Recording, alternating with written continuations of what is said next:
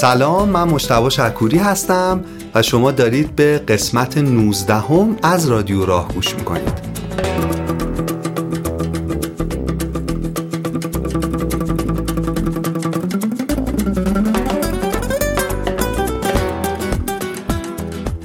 من اخیرا یک کتابی خوندم که خیلی روم اثر گذاشته و تو این قسمت از رادیو راه می‌خوایم ایده های اصلی این کتاب رو تعریف کنیم. اسم کتاب اینه پیش از آن که بدانی. نوشته آقای دکتر جان بارک که استاد روانشناسی دانشگاه ییله کتاب رو آقای محمد هادی دهرویه ترجمه کرده و انتشارات خوب بینش نو هم کتاب رو چاپ کرده.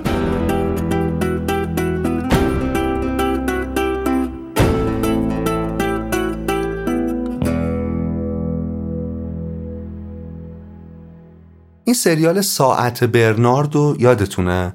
یادتونه که برنارد هر وقت اوضاع خراب می‌شد با ساعتش زمان رو نگه می داشت و سر صبر و حوصله می‌رفت همه چیز رو درست می‌کرد. دوباره ساعتش رو راه مینداخت و اوضاع و زمان شروع می‌شد به طی شدن. اگه همه ما یه ساعت برنارد داشتیم اون وقت خیلی از خطاهای شناختی وجود نداشت. اگه ما تو لحظه های سخت می‌تونستیم زمان رو متوقف کنیم و شروع کنیم با حوصله فکر کنیم ارزیابی کنیم و تصمیم بگیریم اون وقت مغز ما انقدر سریع نیاز به واکنش نداشت و برای همین بسیاری از میونبرای مغزی که الان تو ناهوشیار ما وجود داره شکل نمی گرفت اما اجداد ما و ما توی دنیایی داریم زندگی می‌کنیم که دائما تو لحظه باید واکنش بدیم. برای همین با کمترین نشانه ها باید تصمیم بگیریم که حسمون تصمیممون و رفتارمون یا واکنشمون تو موقعیت باید چی باشه.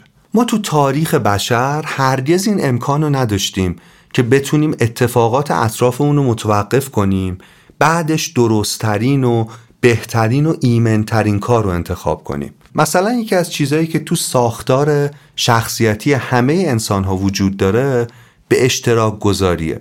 اما چرا ما دوست داریم چیزایی که می‌بینیم چیزایی که میشنویم و برای دیگران هم تعریف کنیم؟ چرا نگه داشتن یه راز انقدر کار سختیه و انقدر از ما انرژی عاطفی می‌گیره. داروین معتقد بود هیجانات ما تکامل پیدا کردن تا به ما کمک کنن که اطلاعات مهم درباره ایمنی، درباره بیماری، درباره خطر رو در اختیار همدیگه قرار بدیم. این به اشتراک گذاری اینکه ما دوست داریم با همدیگه حرف بزنیم و اطلاعات رو جابجا کنیم یه کار کردی در طی کل تاریخ بشر برای بقای ما داشته. اطلاعات رو منتشر می‌کرده و کمک می‌کرده جوامع در مقابل خطرات پیشبینی ناپذیر اونقدر را دست و پا بسته عمل نکنن. گونه ما تکامل پیدا کرده تا به صورت خودکار به صورت غیر ارادی هم احساس کنه هم احساس خودش رو بروز بده. برای اینکه این دوتا رفتار به بقای ما کمک می‌کنه. آدما برای مدت کوتاه می‌تونن احساساتشون رو از همدیگه پنهان کنن. اما نکته اینه که ماها برای اینکه بتونیم با هم همکاری کنیم نیاز به اعتماد داشتیم.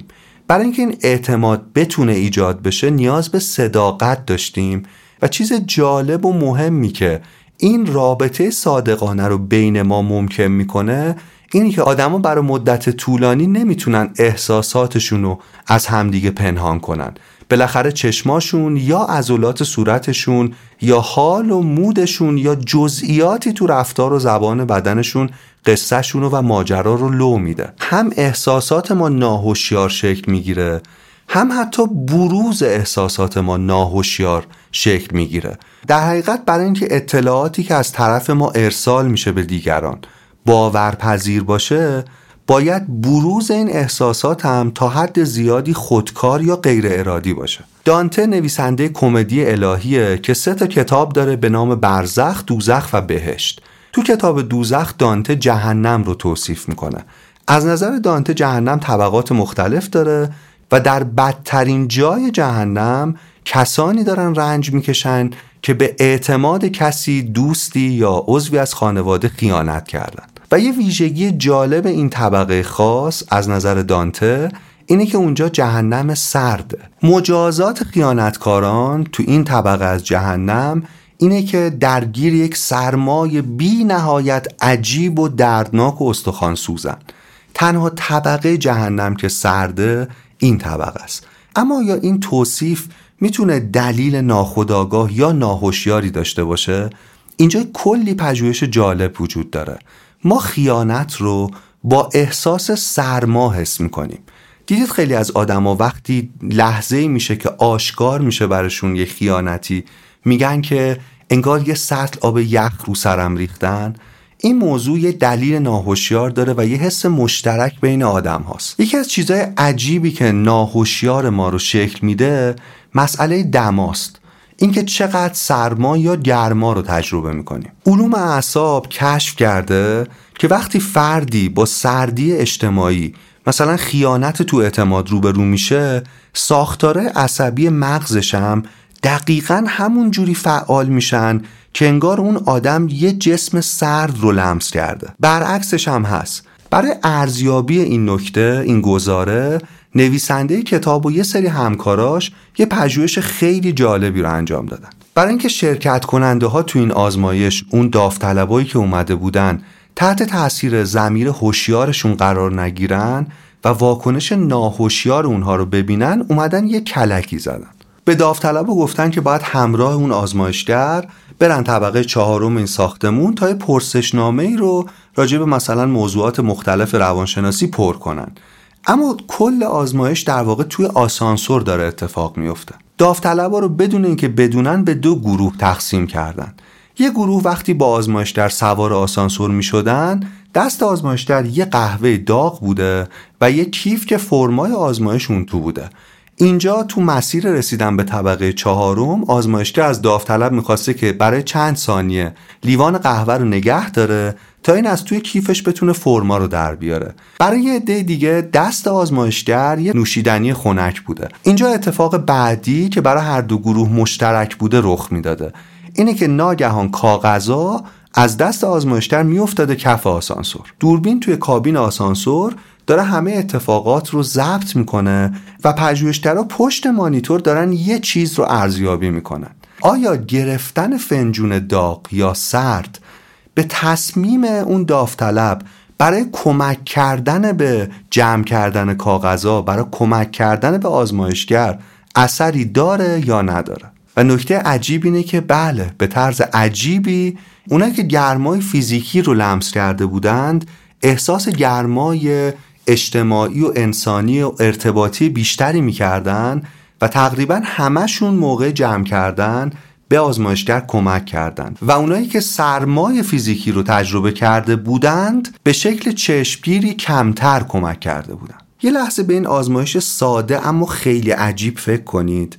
اینکه ما چه فنجونی با چه دمایی تو دستمون بگیریم به اینکه چقدر مایلیم به دیگران کمک کنیم ربط داره و به صورت ناهوشیار رو احساس ما و رو تصمیم ما اثر می‌ذاره. می‌بینید چطور پیش از آن که بدانیم چیزای کوچیک تصمیمات و احساسات ما رو شکل میده؟ تو سال 2003 یه تیم تحقیقاتی تو دانشگاه میشیگان یه مطالعه جامع و کامل درباره تاثیر آب و هوا رو عملکرد بازار سهام در دنیا منتشر کردن. این تیم داده های از آب و هوا و قیمت سهام تو 26 تا بازار بزرگ سهام تو کل دنیا که مربوط به یه دوره 15 ساله بوده رو مورد تجزیه و تحلیل قرار دادن. فهمیدن که آفتاب صبحگاهی که معامله گرای سهام تو راه رسیدن به بازار یا دفتر شرکت یا مؤسسه مالیشون تجربه کردن به شدت و به طرز قابل توجهی با افزایش قیمت روز ارتباط داره و هوای ابری با بازدهی ضعیف سهام تو همون روز هم رابطه داره و این روند رو یاد اون باشه که بیش از 15 سال تو 26 تا بازار سهام رسد کردن. بازارهای سهام در صورت آفتابی بودن هوا بهتر عمل می‌کردن. خلق و خوی هزاران انسان که تو سراسر دنیا روزانه مسئول خرید و فروش میلیون ها میلیون دلار سهام هستند به اندازه خلق اون داوطلبایی که توی آسانسور در موردشون حرف زدیم تحت تاثیر دما تغییر می‌کرد برای همین کل بازار تغییر می‌کرد. یادتونه اول بحث گفتم که اگه ما بیشتر تأثیرات محیط بر ناهوشیارمون رو یاد بگیریم و خداگاه کنیم. اراده آزادمونم بیشتر میشه. حالا بذارید برای اینکه اون موضوع هم کمی تو ذهنمون شکل بگیره این بحث دما و ذهن ناهوشیار رو با یه پژوهش به پایان برسونیم. خب پس ما می‌دونیم که آب و هوا رو خلقیات ما اثر داره. اما اگه ما این اثر رو خداگاه کنیم اگه بدونیم و بفهمیم که اثر داره آیا می‌تونیم از اثرش کم کنیم؟ اینجا یه آزمایش خیلی جالبی انجام شده. به دو گروه از دانشجوها زنگ زدن و ازشون یه سری سوال در مورد خلقیاتشون، حالشون، مودشون، احساساتشون پرسیدن. مکالمه ها عین هم بوده. فقط از نیمی از این دانشجوها یه سوالی رو پرسیدن که از نیمیشون نپرسیدن. ازشون پرسیدن آب و هوا چطوره؟ اونجایی که شما هستید هوا چطوره؟ آفتابی ابریه چه خبره؟ اونایی که به این سوال جواب داده بودن خلقیاتشون تحت تاثیر آب و هوا نوسان بسیار کمتری کرده بود. یعنی وقتی من به این سوال فکر می‌کنم که هوا چطوره و در پاسخ به این سوال شروع می‌کنم توصیف کردن که امروز چجوریه اون وقت قدرت این آب و هوا رو شکلگیری ناهوشیار من به طرز عجیبی کم میشه. چون انگار خداگاهش کردم.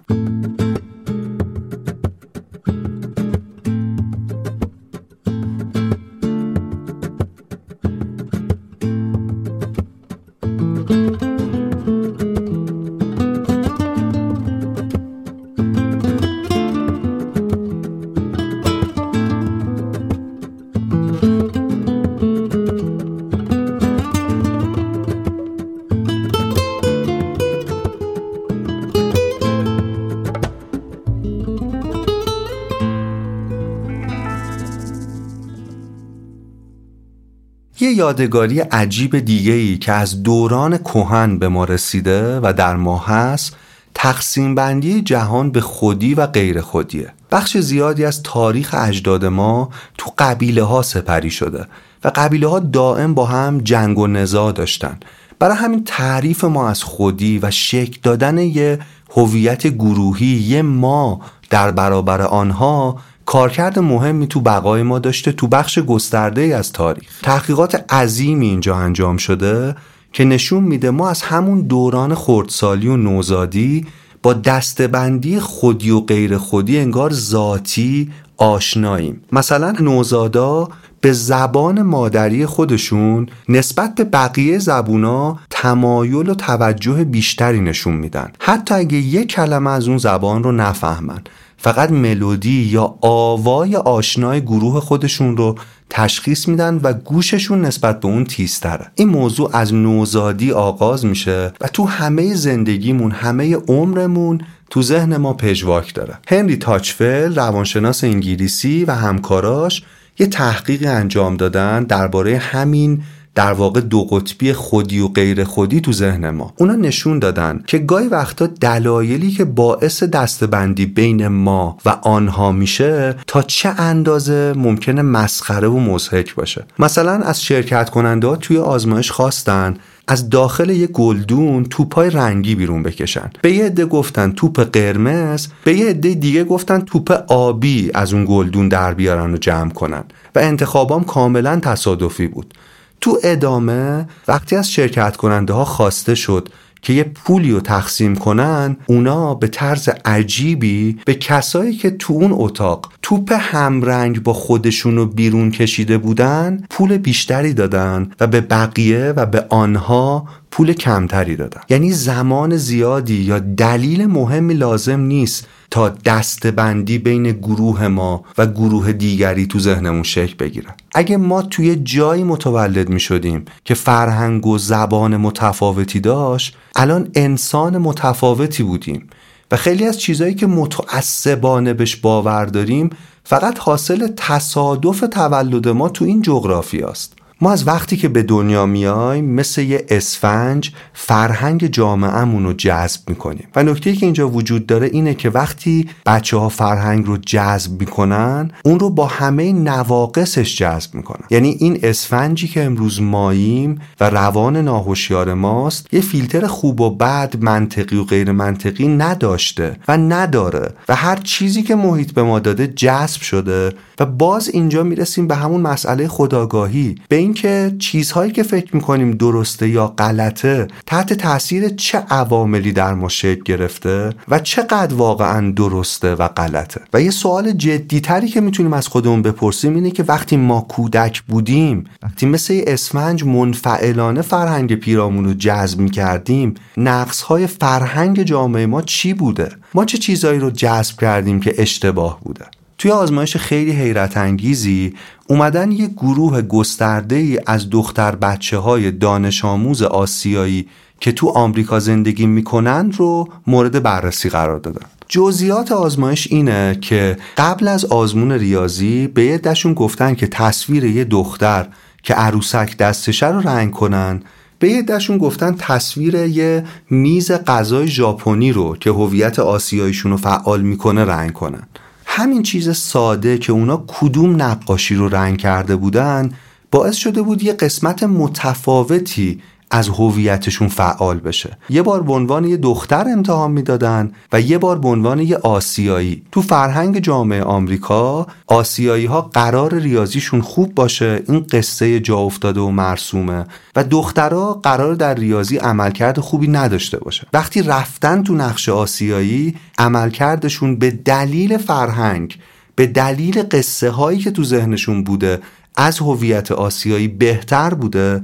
و تو قسمت دیگه عملکردشون به مراتب ضعیفتر بوده. می‌بینید باورها و ارزشهای فرهنگی چجوری خودشون رو تو ذهن پنهان ما جا میدن و سرنوشت ما رو رقم می‌زنن؟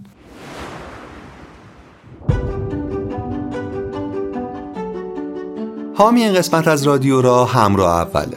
18 سالگی سنیه که خیلی از حقوق آدم تازه به رسمیت شناخته میشه.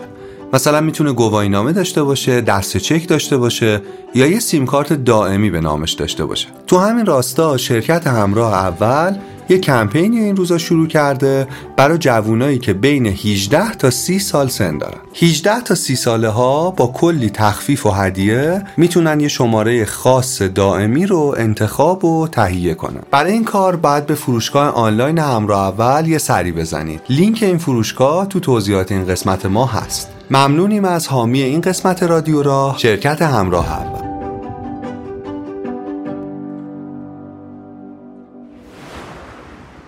نه فقط گذشته تکاملی سالای دور بلکه همین گذشته یه ذره پیش یعنی همین چند ثانیه پیش هم رو شکلگیری حال ما مود ما و خلقیات ما به صورت ناهوشیار اثر داره.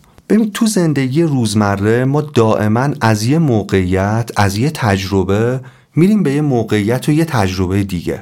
یعنی دائما تو دنیای بیرون ما داره اتفاقاتی میفته و هی ما مودهای مختلف رو تجربه می‌کنیم.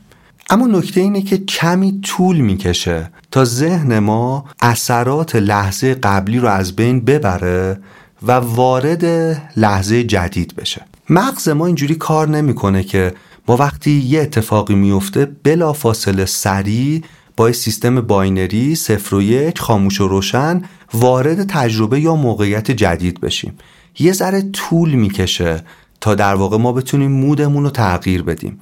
دیدین این آهنگایی که ریمیکس می‌کنن به هم میچسبونن چه شکلیه؟ تا از آهنگ قبلی بیای بیرون و بری تو آهنگ بعدی یه ذره طول می‌کشه و یه جایی وجود داره که آروم آروم اون تجربه قبلی اون موزیک قبلی میاد پایین و بعدی شروع میشه. یعنی آثار تجربه های گذشته نزدیک فقط با گذر زمان و به صورت تدریجی از بین میره. و این یعنی اینکه ما همیشه بخشی از ذهنمون در گذشته داره زندگی می‌کنه. بیاید با همدیگه بازی کنیم که یه آزمایشی هم با هم انجام داده باشیم. شما ده بار پشت سر هم بگید بنگال بنگال بنگال بنگال و بعدش من سوالی می‌پرسم و جوابشو بلند بگید. الان انجامش بدید چند بار پشت سر هم بگید تونتون بنگال حالا سوپو با چی می‌خورید؟ قطعا سوپو که با چنگال نمی‌خورید درسته؟ اما چرا چنگال به ذهن اکثر آدما می‌رسه؟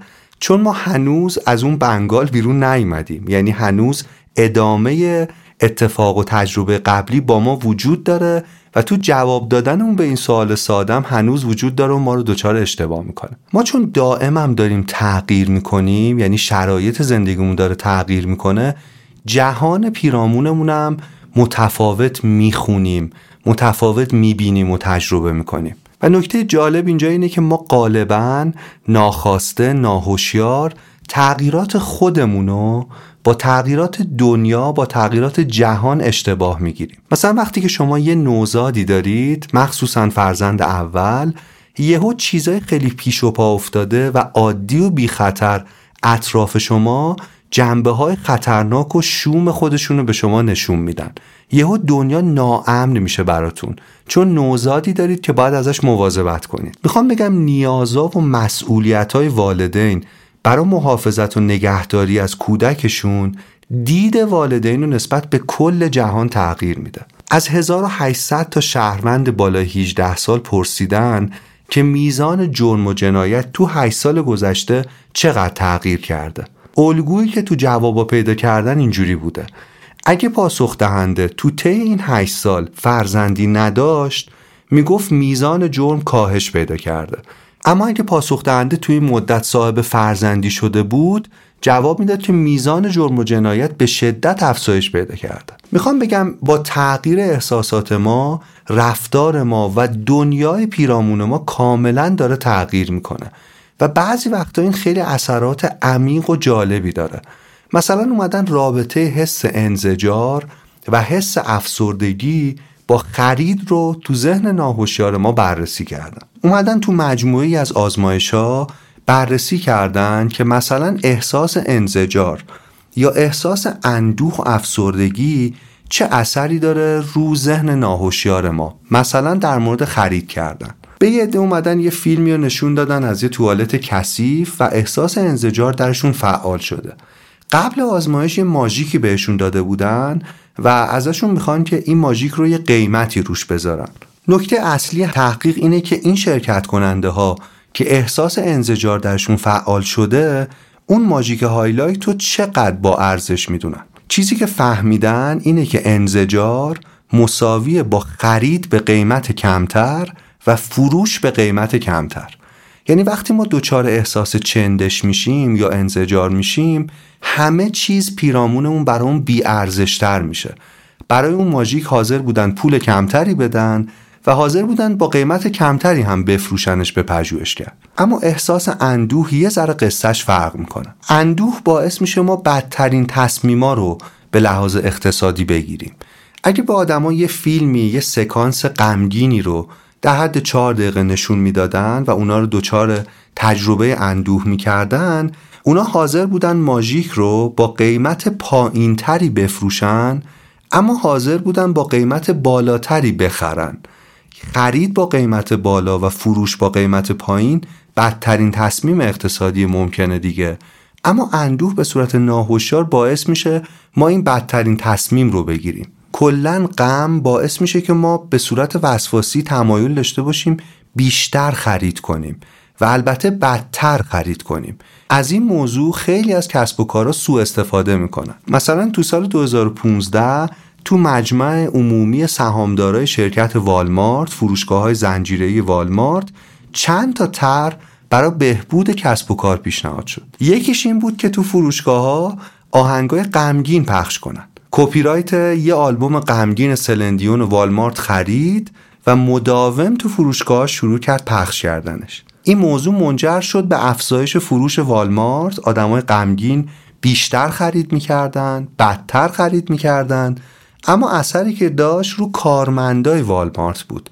اونا که برای مدت ده ساعت باید این موزیک های غمگین و پشت سر هم دیگه میشنیدن و بعدا این موضوع در واقع اعتراض کارکنان باعث شد که سبک اینجور موزیکا که اونجا پخش میشه یه ذره تغییر کنه حالا که گذشته دور اون گذشته تکاملی کودکیمون و گذشته یه ذره قبل رو اثرش رو روی ناهوشیارمون بررسی کردیم خوبه که در مورد تأثیر این حال پنهان یعنی زمان اکنون روی ناهوشیارم کمی صحبت کنیم. ببینید مغز ما توی جمجمه ما گیر افتاده توی فضا توی زندان تاریک. خب؟ برای اینکه از ما بتونه مواظبت کنه بقای ما رو تأمین کنه وابسته است به نشانه های جهان بیرون. از طریق حواس، چشما، لامسه، چشایی، بویایی، شنوایی مجموعه اطلاعات رو جمع می‌کنه و در ما یه احساسی می‌سازه و یه تصمیمی، یه کنشی در واقع در ما رخ میده که ما یه عکس عملی نشون بدیم. برای اینکه تو سریع ترین زمان ممکن بین این ادراک و واکنش ما بتونه رابطه ایجاد کنه یعنی ادراک ما خیلی سریع منجر به کنش بشه به انجام یه کاری بشه یه میونبرهایی تو ذهن ما وجود داره. یکیش که به ما کمک می‌کنه سریعتر واکنش بدیم تقلیده ما به معنی واقعی مقلد متولد شدیم. یعنی تقلید نقش خیلی مهمی تو زمیر ناهوشیار ما داره. استیو تورس تو رمان شاهکار جز از کل یه جمله ای داره و اون جمله اینه که مردم تفکر نمی کنند تکرار می کنند تحلیل نمی کنند نشخار می کنند حزم نمی کنند کپی می کنند اما چرا ما انقدر مقلدیم؟ چرا تقلید انگار بخشی از ساختار ثابت ذهن ما و مغز ماست؟ ما غالبا این تقلید و نشخار و تکرار رو تو سطح ناهوشیار انجام میدیم و ازش هم کاملا بیخبریم. مغز ما تو جمجمه ما گیر افتاده و یه عالم اطلاعات از طریق حواس دائما داره بهش وارد میشه.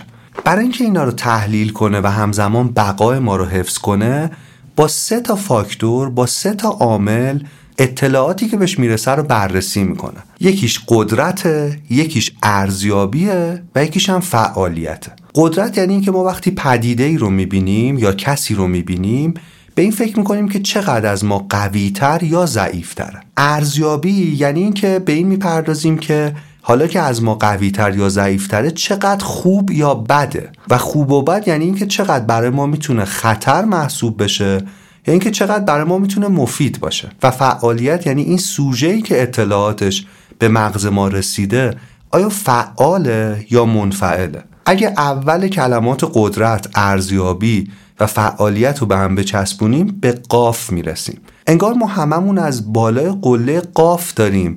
جهان رو دنیا رو و پدیده ها و آدم ها رو تماشا می‌کنیم. مثلا درختها قویان خوبن و منفعلن اما مار اینجوری نیست. مار قویه بده و فعاله. یعنی می‌تونه حرکت کنه به ما آسیب بزنه.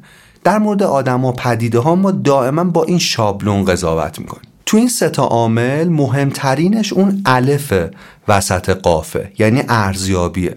یعنی مهمترین مسئله فارغ از این که قویه یا ضعیف فعال یا غیر فعاله اینی که ارزیابی ما ازش چیه؟ آیا مزره یا مفیده؟ آیا منجر به درد میشه یا دردی رو از ما می‌تونه برطرف کنه؟ معیار اساسی خوب و بد تو ذهن ما این چارچوب اخلاقی اینه که آیا به نفع ماست یا به ضرر ماست. و ما برای اینکه اینو بفهمیم یکی از مهمترین فاکتورهایی که ازش استفاده می‌کنیم مسئله جالبی به نام شباهته.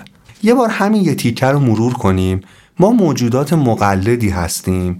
چون دنیا رو ارزیابی می‌کنیم دائما که خوبه یا بده و یکی از چیزهایی که از نظر ما خوبه چیزای شبیه به ماست. تو ذهن ناهوشیار ما شبیه معادل امنه. حتی چیزای خیلی کوچیک می‌تونه این شباهت رو و این دوست داشتن به دلیل شباهت رو در ما فعال کنه و باعث شه که ما مهمترین تصمیمات زندگیمون مثل اینکه به کجا مهاجرت کنیم رو هم تحت تاثیر این شباهت بگیریم. سه تا روانشناس اومدن سرشماری در سالهای مختلف رو تو جامعه آمریکا بررسی کردن و متوجه نکته خیلی عجیب راجع به ما آدما شدن. چیزی که فهمیدن اینه که تعداد آدمایی که اسمشون کن هست تو ایالت کنتاکی تعداد اونایی که اسمشون لوئیزه در ایالت لوئیزیانا تعداد فلورانس ها تو مردم فلوریدا و تعداد جورج ها تو ساکنین جورجیا از نظر فراوانی اختلاف معناداری نسبت به اسمهای دیگه داره. تازه این اسامی فقط چند تا نمونه اندک بودن که ما گفتیم.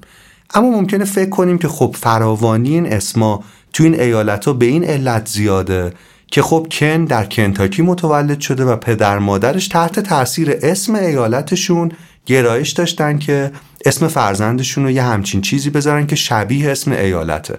اما موضوع از این حرفا پیشیده تره. فراوانی این اسامی تو این ایالت ها فقط به این علت نبوده که اونا متولد این مکان هان بلکه فراوانی اسامی به این علت بوده که این افراد به چنین ایالت های مهاجرت کرده بودند. یعنی اونا برای زندگی این ایالت ها رو ترجیح داده بودند و انتخاب کرده بودند.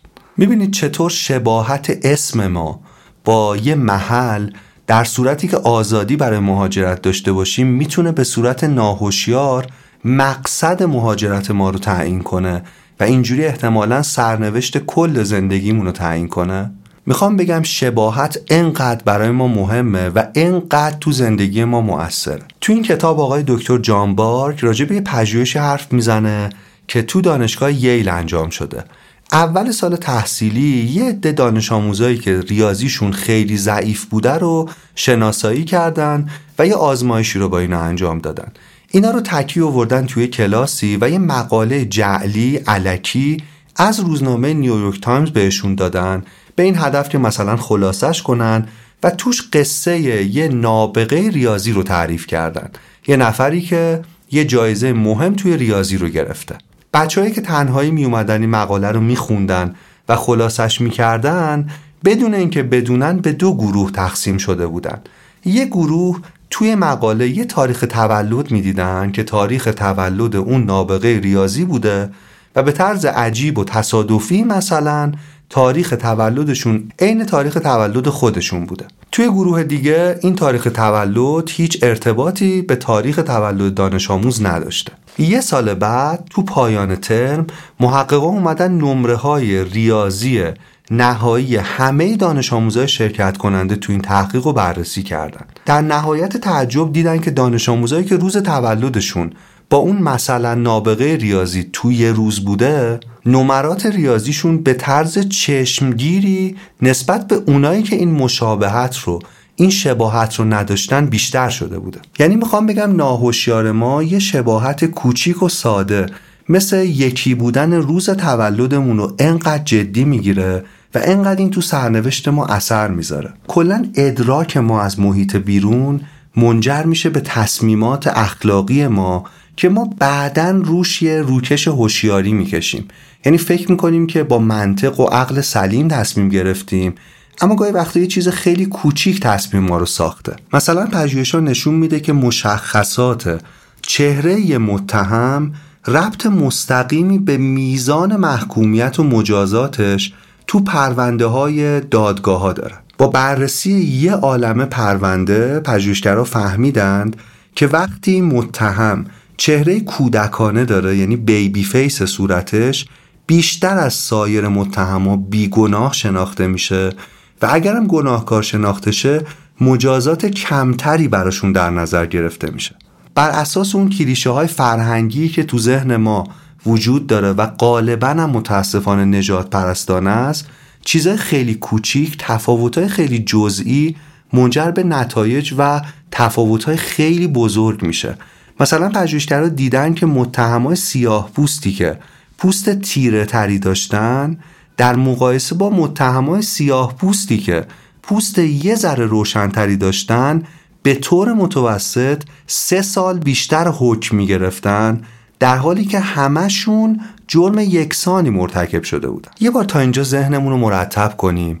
ما در مورد این حرف زدیم که برای اینکه بتونیم واکنش نشون بدیم. برای اینکه بتونیم تصمیم بگیریم ما از بالای قله قاف به پدیده ها نگاه می‌کنیم. الف قاف ارزیابیه که خوب و بد رو تو ذهن ما می‌سازه و یه چیزی که این خوب و بد این ارزیابی رو شکل میده مسئله مهمی به نام شباهت یا کلیشه های فرهنگیه که تو ذهن ما وجود داره و ارزیابی ما رو از خوب و بد شکل میده. برتان راسل یه جمله داره میگه تعصبامیزترین باورهای ما آنهایی هستند که کمترین دلایل برای درستیشان در دست است. خیلی از این ارزیابیهایی که ما از آدمها از پدیده ها داریم ناشی از فرهنگیه که مثل اسفند جذبش کردیم. مثلا تو مسابقات ورزشی نگاه کنید که چطور طرفداری از یه تیم می‌تونه گاهاً منجر به بروز شدیدترین خشونت ها بین هوادارا بشه. جری ساینفیلد کمدینه توی یکی از قسمت های سریالش نقش کسی رو بازی می‌کنه که داره از بیرون به دنیای ورزش نگاه می‌کنه. با رفیقش رفته تماشای مسابقه بیسبال اما یه جا به اشتباه بازیکنی رو تشویق می‌کنه که نباید تشویق می‌کرده. دوستش تعجب می‌کنه میگه چیکار داری می‌کنی؟ اون مال عضو تیم مقابله. جری گیج میشه. میگه که اما تو پارسال همین بازیکن دوست داشتی. دوستش میگه اون واسه زمانی بود که اون عضو تیم ما بود. جری ساینفیلد با تعجب نگاه می‌کنه میگه آها فهمیدم. ما لباسا رو تشویق می‌کنیم. شباهت انقدر برای ما مهمه که ما یکی از مقلدترین گونه های این سیاره ایم. این خاصیت تقلید کردن تو ما آدما خب روی تاریک مهمی هم داره دیگه. ما فقط چیزهای خوب رو تقلید نمی کنیم بلکه رفتارها یا حسهای بد رو هم تقلید می‌کنیم. این آزمایش رو بشنوین خیلی جالبه. یه تعدادی داوطلب اومدن به دو گروه تقسیم کردن. بهشون گفتن که با یه سری کلمه باید جمله سازی کنن. یه گروه کلمات معدبانه و زیبا و خوب و اینا داشتن.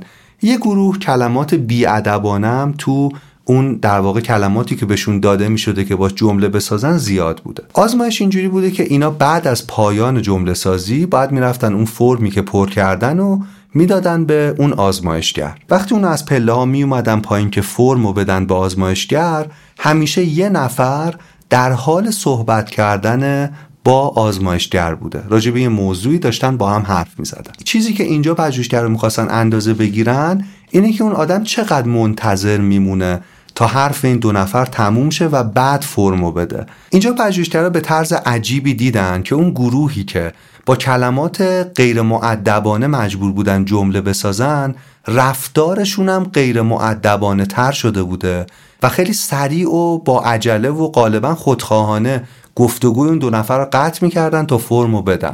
اما اگه طرف عضو گروهی بود که با کلمات خوب جمله ساخته بود حتی تا ده دقیقه یا حتی بیشتر منتظر میموند تا حرف اون دو نفر تموم شه و بعد فرمشو بده. ببینید چطور رفتارهای ما مصریه ببینید چطور حتی کلمات می‌تونه فرم رفتار ما رو بسازه. و جالب اینه که این دوتا گروه جاشون رو در طی هفته ها با هم عوض می‌کردن. و نتیجه همیشه یکسان بود. یعنی تأثیر واگیردار کلمات روی رفتارهای ما. ما رفتارهای خوب و بد همدیگر رو کپی می‌کنیم و تقلید می‌کنیم. این خبر بدیه ولی سوی روشنش اینه که ما به عنوان شهروند به عنوان یه ساکن این سیاره شاید بتونیم با انجام دادن یه رفتار خوب منجر به تکرار اون رفتار در دیگران بشیم.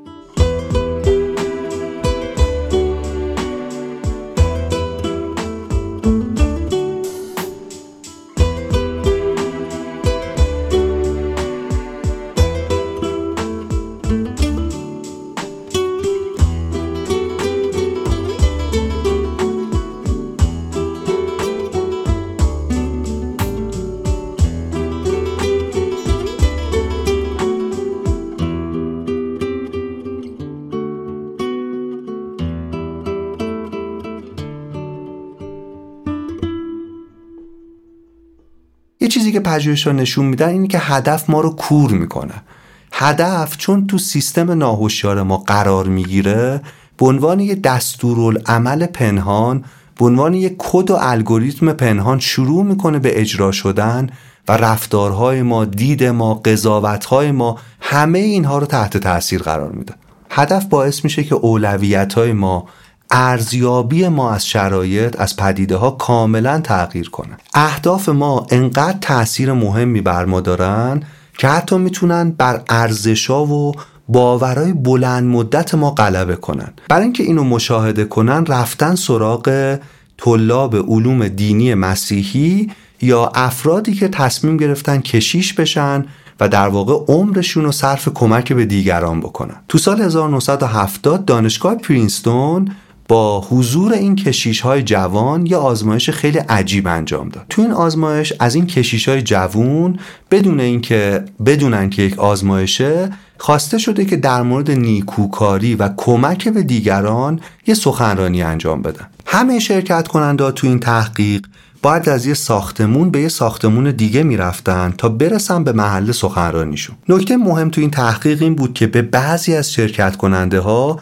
گفته شد که عجله کنن چون داره دیر میشه و باید خیلی سریع به ساختمون مجاور برسن. اما تو مسیر همه این کشیش های جوون که می‌خواستن راجع به نیکوکاری سخنرانی کنن از کنار یه شخص ژنده پوشی که روی زمین افتاده بوده بسیار درمانده بوده و به شدت نیاز به کمک فوری داشته عبور می‌کردن. این شخص در واقع یکی از اعضای تیم تحقیق بوده یه بازیگر بوده که داشته یه موقعیتی برای نیکوکاری برای کمک کردن رو در واقع ایجاد می‌کردن هدف تحقیقم این بوده که ببینن چه کسی کمک می‌کنه کدوم یک از این کشیش ها می ایسته و برای اون موقعیت کاری می‌کنه. نتیجه آزمایش خیلی عجیبه. معلوم شد چیزی که پیش بینی می‌کنه که دانشجوی علوم دینی برای کمک توقف می‌کنه یا نه بحث ساده عجله داشتن یا عجله نداشتن بوده. یعنی اگه هدف رسیدن به سخنرانی براشون خیلی پررنگ می‌شد با این جمله که دیر شده و عجله داریم و باید زودتر برسیم اونا حتی اون فرد جنده پوش رو نمی‌دیدن که بخوان بهش کمک کنن یا نکنن. هدف و تمرکز ما برای رسیدن به هدف اینطور می‌تونه ما رو کور کنه. پژوهش‌ها یه چیز جالب دیگه هم در مورد رابطه هدف و ناهوشیار نشون میدن. و اون اینه که وقتی ما تو موضع قدرتیم وقتی ما قدرتمندتریم اثر کور کننده این هدف تو ما بیشتر میشه. برای ما آدما غالبا و اکثرا هدف وسیله رو توجیه می‌کنه. یعنی خیلی از ما اون هدف انقدر کورمون می‌کنه که نوع رسیدن یا مسیر رسیدن یا وسیله یا هزینه رسیدن به اون هدف برای اون مهم نیست. اما چیزی که اینجا باید گفته بشه و پژوهشان نشون میدن اینه که وقتی ما تو موضع قدرتیم این کوری حتی شدیدتر هم میشه. یعنی آدم های قدرتمند توی جامعه وقتی می‌خوان به یه هدف شخصی یا به یه هدفی برسن وسیله ها براشون بی اهمیت تر هم میشه. و برای همین دموکراسی یا یک نظام نظارت لازمه که اونها رو در واقع از تصمیم های مخرب بتونه دور کنه بتونه جامعه رو ایمن نگه داره. تحقیقات نشون میده که حتی جای نشستن ما روی نوع رفتار ما تأثیر مستقیم داره. یه سری دانشجو رو توی اتاق اومدن مشاهده کردن. یه بار این دانشجوها پشت میز نشستن مثلا یه جای شبیه میز استاد بوده یه جاهایی نه پشت میز قدرت نبودن بلکه رو صندلی مثلا رو مبل جلوی میز نشستن. حتی برای چند دقیقه نشستن پشت میز قدرت رفتارهای این دانشجوها رو به طرز چشمگیری تغییر داده و خودخواهانه تر کرده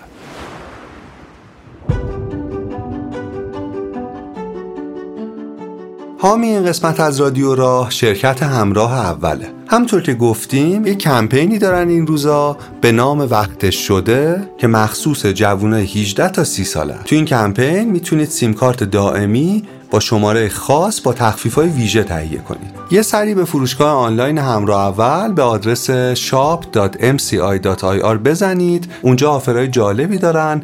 مثلا روی این سیم کارت ها 50 درصد تخفیف ویژه 220 دقیقه مکالمه هدیه یا 20 گیگ اینترنت هدیه دارن. ممنونیم از حامی این قسمت رادیو را شرکت همراه اول.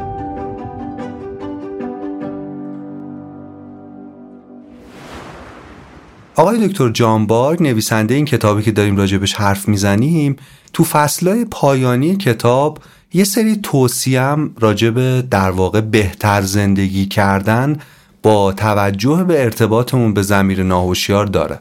مثلا یکی از چیزایی که برای خود من خیلی جالب بود اینی که ما یه کارایی رو تو زندگیمون دائما به تعویق میندازیم. یه تلفن سختی که باید انجام بدیم یه جلسه ناجوری که باید بریم یه کار اداری که دائما پشت گوش میندازیم و عقب میندازیم یا چیزهای مختلف. چیزی که در مورد این اهداف محقق نشده این کارهای ناخوشایند اما ضروری که به تعویقش میندازیم مهمه اینی که باید بدونیم این اهداف محقق نشده می‌تونن به صورت ناهوشیار تو مغز ما به فعالیتشون ادامه بدن. یعنی وقتی ما تلفن مهم رو نمی‌زنیم شاید در واقع از قسمت هوشیار مغزمون دورش می‌کنیم سعی می‌کنیم بهش فکر نکنیم. اما بخش مهمی از پهنای باند ناهوشیار ما درگیر این کار انجام نشده است. اگه این کارا زیاد و زیاد بشه ما به حالتی می‌رسیم به رنجی می‌رسیم به نام بیقراری ذهن. بیقراری ذهن با تعداد وعده هایی که به خودمون دادیم اما هنوز محققش نکردیم رابطه مستقیم داره. ذهن آینده نگر ما ناهوشیار ما فقط شغلش ایجاد آرامش و شادی و خوشبختی برای ما نیست بلکه کار اصلیش اینه که ما وظایف مهم و اهدافمون رو انجام بدیم. و وقتی ما یه کار مهمی رو دائما پشت گوش میندازیم ناهوشیار ما با نگرانی و استراب و بیقراری دائما به ما یادآوری می‌کنه که به اون کار بپردازیم. از این چی می‌تونیم بفهمیم؟ یه چیزی که تو زندگی خود من مؤثر بود ازش یاد گرفتم این بود که کارهای ناخوشایند رو انجام بدیم. اگه می‌خوایم یه کار خلاقانه بکنیم اگه می‌خوایم یادگیریمون بیشینه بشه اگه می‌خوایم اثرگذاریمون تو حرفه و کار و زندگیمون بیشتر بشه باید پهنای باند ناهوشیار رو خالی کنیم تا حد امکان. و اینجور کارا وقتی انجام نمیشه مسدود می‌کنه. جریان خلاقیت ما رو که ریشه های ناهوشیار داره. جانبارد پیشنهاد می‌کنه که انجام بدیم این کارا رو.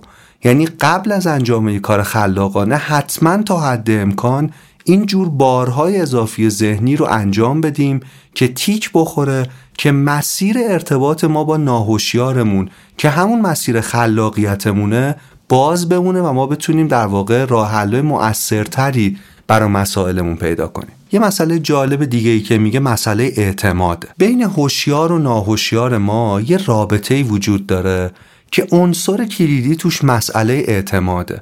یعنی وقتی من با قسمت هوشیار یا خداگاه ذهنم یه قولی به خودم میدم در واقع یه پیامی به قسمت ناهوشیار یا ناخداگاه هم میدم که مثلا یه کاری رو قرار انجام بدم و انجام میدم مسئله مهم بین قسمت هوشیار و ناهوشیار مغزمون بین خداگاه و ناخداگاهمون مسئله اعتماده.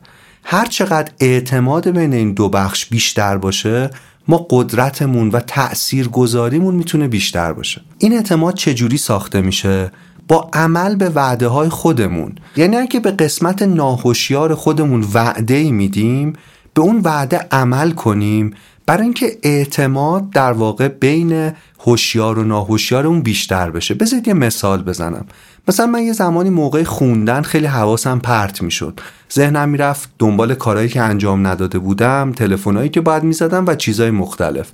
یه کاری که من اخیرا می‌کنم و بهم کمک کرده اینه که موقع خوندن اگه چیزی میاد تو ذهنم روی کاغذ می نویسمش می نویسمش و به خودم میگم که بعد از مثلا تموم شدن خوندن یا مطالعه اون کار رو انجام میدم. یعنی اون تلفن رو می‌زنم یا اون مثلا اقدام رو انجام میدم. اگه یه مدتی مثلا چند ماه ما به قولامون عمل کنیم و اون کارا رو انجام بدیم یه اعتمادی بین هوشیار و ناهوشیار ما ایجاد میشه که ثمرش کنترل بیشتر ما رو زندگیمونه. وقتی ما به وعده هایی که ناهوشیار ما فکر می‌کنه برای بقامون برای ارتباطاتمون با دیگران لازمه عمل نمی کنیم ذهن ناهوشیار ما دست از سر ما بر نمیداره. دائما به اشکال مختلف به ما تذکر میده حتی مزاحمت ایجاد می‌کنه برای هوشیاری تا ما به اون کار بپردازیم. این سیکل معیوب جایی قطع میشه که بین این دو بخش اعتماد ایجاد بشه. یعنی توصیه مهم اینجا اینه که به حرف خودمون عمل کنیم. به وعده ای که به خودمون میدیم عمل کنیم و به طرز جالبی آرامش و کنترل توی زندگیمون اینجوری بیشتر میشه. یه ترفند دیگه ای که می‌تونه کمک کنه به ما تو حل مسائلمون تو رابطه با ناهوشیارمون مسئله مهمی به نام شهوده. اگه مثلا دنبال راه حل یه موضوعی هستید تو گام اول با ذهن هوشیارتون هر چقدر می‌تونید اطلاعات جمع کنید. هر چقدر می‌تونید به اون ماجرا فکر کنید. هر چقدر می‌تونید بررسی کنید با آدما صحبت کنید ذهن هوشیارتون رو درگیر کنید. این به قسمت ناهوشیار مغزتون این پیام رو میده که این مسئله مسئله مهمیه. وقتی تحقیق و بررسی انجام شد به حد کافی با ذهن خداگاهمون اون مسئله رو ارزیابی کردیم اینجا کار درست اینه که دیگه ارزیابی رو متوقف کنیم. دیگه فکر کردن هوشیارانه به اون مسئله رو متوقف کنیم. و اجازه بدیم ذهن ناهوشیارمون که متوجه شده که اون موضوع مهمه و یه سری اطلاعاتم بهش دادیم شروع کنه به پردازش ناخودآگاه خودش. این می‌تونه چند ساعت یا چند روز طول بکشه اما این روش می‌تونه منجر به این بشه که یه جایی مثلا مثل خواب یا یه موقعیتی که حتی انتظارشو نداریم ناگهان یه ایده ناگهان یه راه حل از سطح ناهوشیارمون به سطح هوشیارمون بیاد ایده های ناهوشیار معمولا ایده های مبهم و پیچیده ایگن. وقتی اون ایده جایی با ذهن ناهوشیار به ذهن ما رسید ما یه بار دیگه با ذهن خداگاه و هوشیارمون اون مسئله رو ارزیابی می‌کنیم و بهترین کلاژ رو از راه حل‌های مختلف انتخاب می‌کنیم و اینجوری احتمال حل مسائل بیشتر میشه و احتمالا به جواب درستری می‌رسیم. بذارید برای اینکه فرآیند رو توضیح بدم یه مثال براتون بزنم.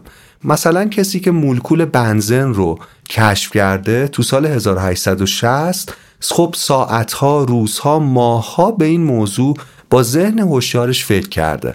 مطالعه کرده پژوهش کرده اما جواب برش آشکار نمی شده سوالی که او در جستجوی پاسخش بوده این بوده که ساختار مولکولی بنزن چه شکلیه؟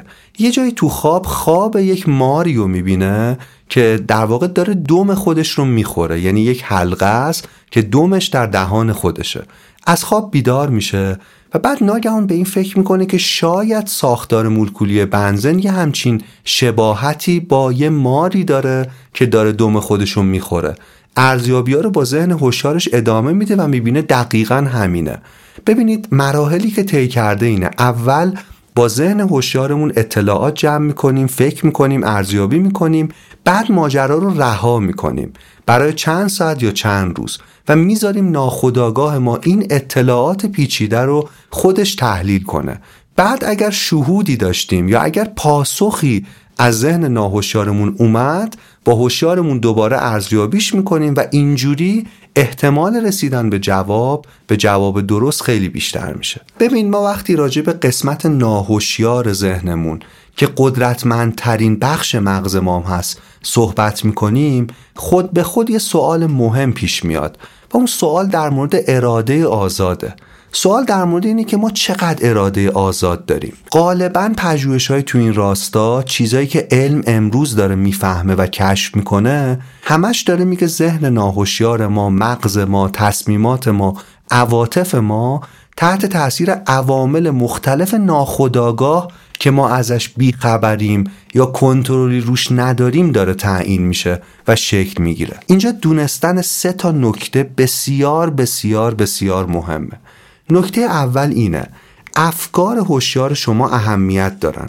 این معنیش اینه که طبق تعریف روانشناسا از این اصطلاح یعنی افکار هوشیار ما اراده آزاد داریم اما نه اونجوری که فکر می‌کردیم. اونجوری که فکر می‌کردیم این اراده آزاد کامل و قدرتمند نیست. نکته دوم چیه؟ اگه آن کنید که اراده کاملا آزاد یا کنترل کاملا هوشیارانه ندارید در واقع به طرز عجیبی میزان آزادی اراده و کنترل خودتون رو افزایش دادید. اگه تا اینجای پادکست ما رو خوب گوش کرده باشید می‌دونید که ما تحت تاثیر خیلی چیزا قرار داریم.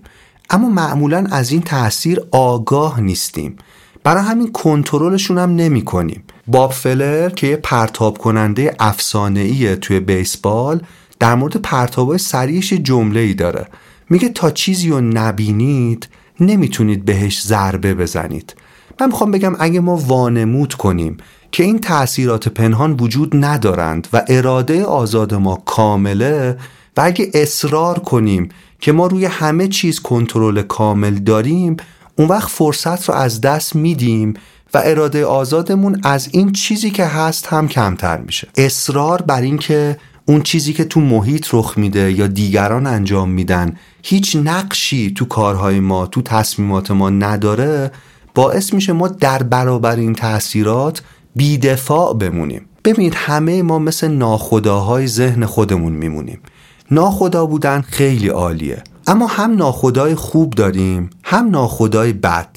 یه ناخدای عاقل یه ناخدای خوب جریان دریا جریان بادها و در واقع همه عواملی که نمی‌تونه کنترل کنه رو در نظر می‌گیره و مسیر خودش رو و امکانات خودش رو مثل بادبان ها مثل سکان رو با اینا هماهنگ می‌کنه و بیشترین استفاده رو اینجوری از چیزایی می‌بره که اتفاقا نمی‌تونه کنترلش کنه. یه ناخدای بد اما اصرار داره که فقط سکان مهمه برای همین به صخره ها می‌خوره و آخرش تو دریا گم میشه. من می‌خوام بگم پذیرش قدرت ذهن ناخداگاه مثل پذیرش قدرت دریا در نسبت قدرت ناخداست. ناخدا کاملا منفعل نیست. اما قدرتش جای افزایش پیدا می‌کنه که قبول کنه که اذعان کنه که قدرتش کامل نیست. ما می‌تونیم نیروهای ناهوشیارمون رو در خدمت تلاش ها و اهداف خودمون بذاریم. ما می‌تونیم از قدرت ناهوشیار ذهنمون برای حل مسئله برای افزایش خلاقیتمون برای آرامشمون استفاده کنیم. به شرط اینکه بزرگیش رو و قدرتش رو به رسمیت بشناسیم. نکته سوم چیه؟ که نکته بسیار بسیار مهمیه. مؤثرترین خودکنترلی به صورت ارادی و از طریق تلاش برای سرکوب هیجان و رفتارهای نامطلوب رخ نمیده. یعنی ما با خودکنترلی به خودکنترلی نمی‌رسیم غالبا. یعنی می‌خوام بگم آدمایی که توانایی بهتری تو کنترل خودشون دارن. اراده آزادشون بیشتره. کسایی نیستن که بیشتر از بقیه آدما از قدرت اراده استفاده می‌کنن. ممکنه براتون عجیب باشه این چیزی که من گفتم. اما این افراد یه قلق دیگه ای دارن یه کار دیگه ای می‌کنن. این آدما زندگی خودشون رو جوری تنظیم می‌کنن که کارهای خوب و به صورت خود به خود و عادتمندانه انجام میدن. اصلا کمتر به صورت هوشیارانه خودشون رو مجبور می‌کنن که کار خوب انجام بدن. می‌خوام بگم روزشون رو جوری معماری می‌کنن و عادتاشون رو جوری می‌سازن که اون کارهای خوب که منجر به نتایج خوب میشه به صورت عادی و طبیعی تو دل سبک زندگیشون وجود داشته باشه. مثلا جورج شیهان یه استاد پیشگام تو زمینه دوندگی تو دو. یه نقل قول معروفی داره میگه بدن می‌خواهد همان کاری را انجام دهد که دیروز انجام داده بود.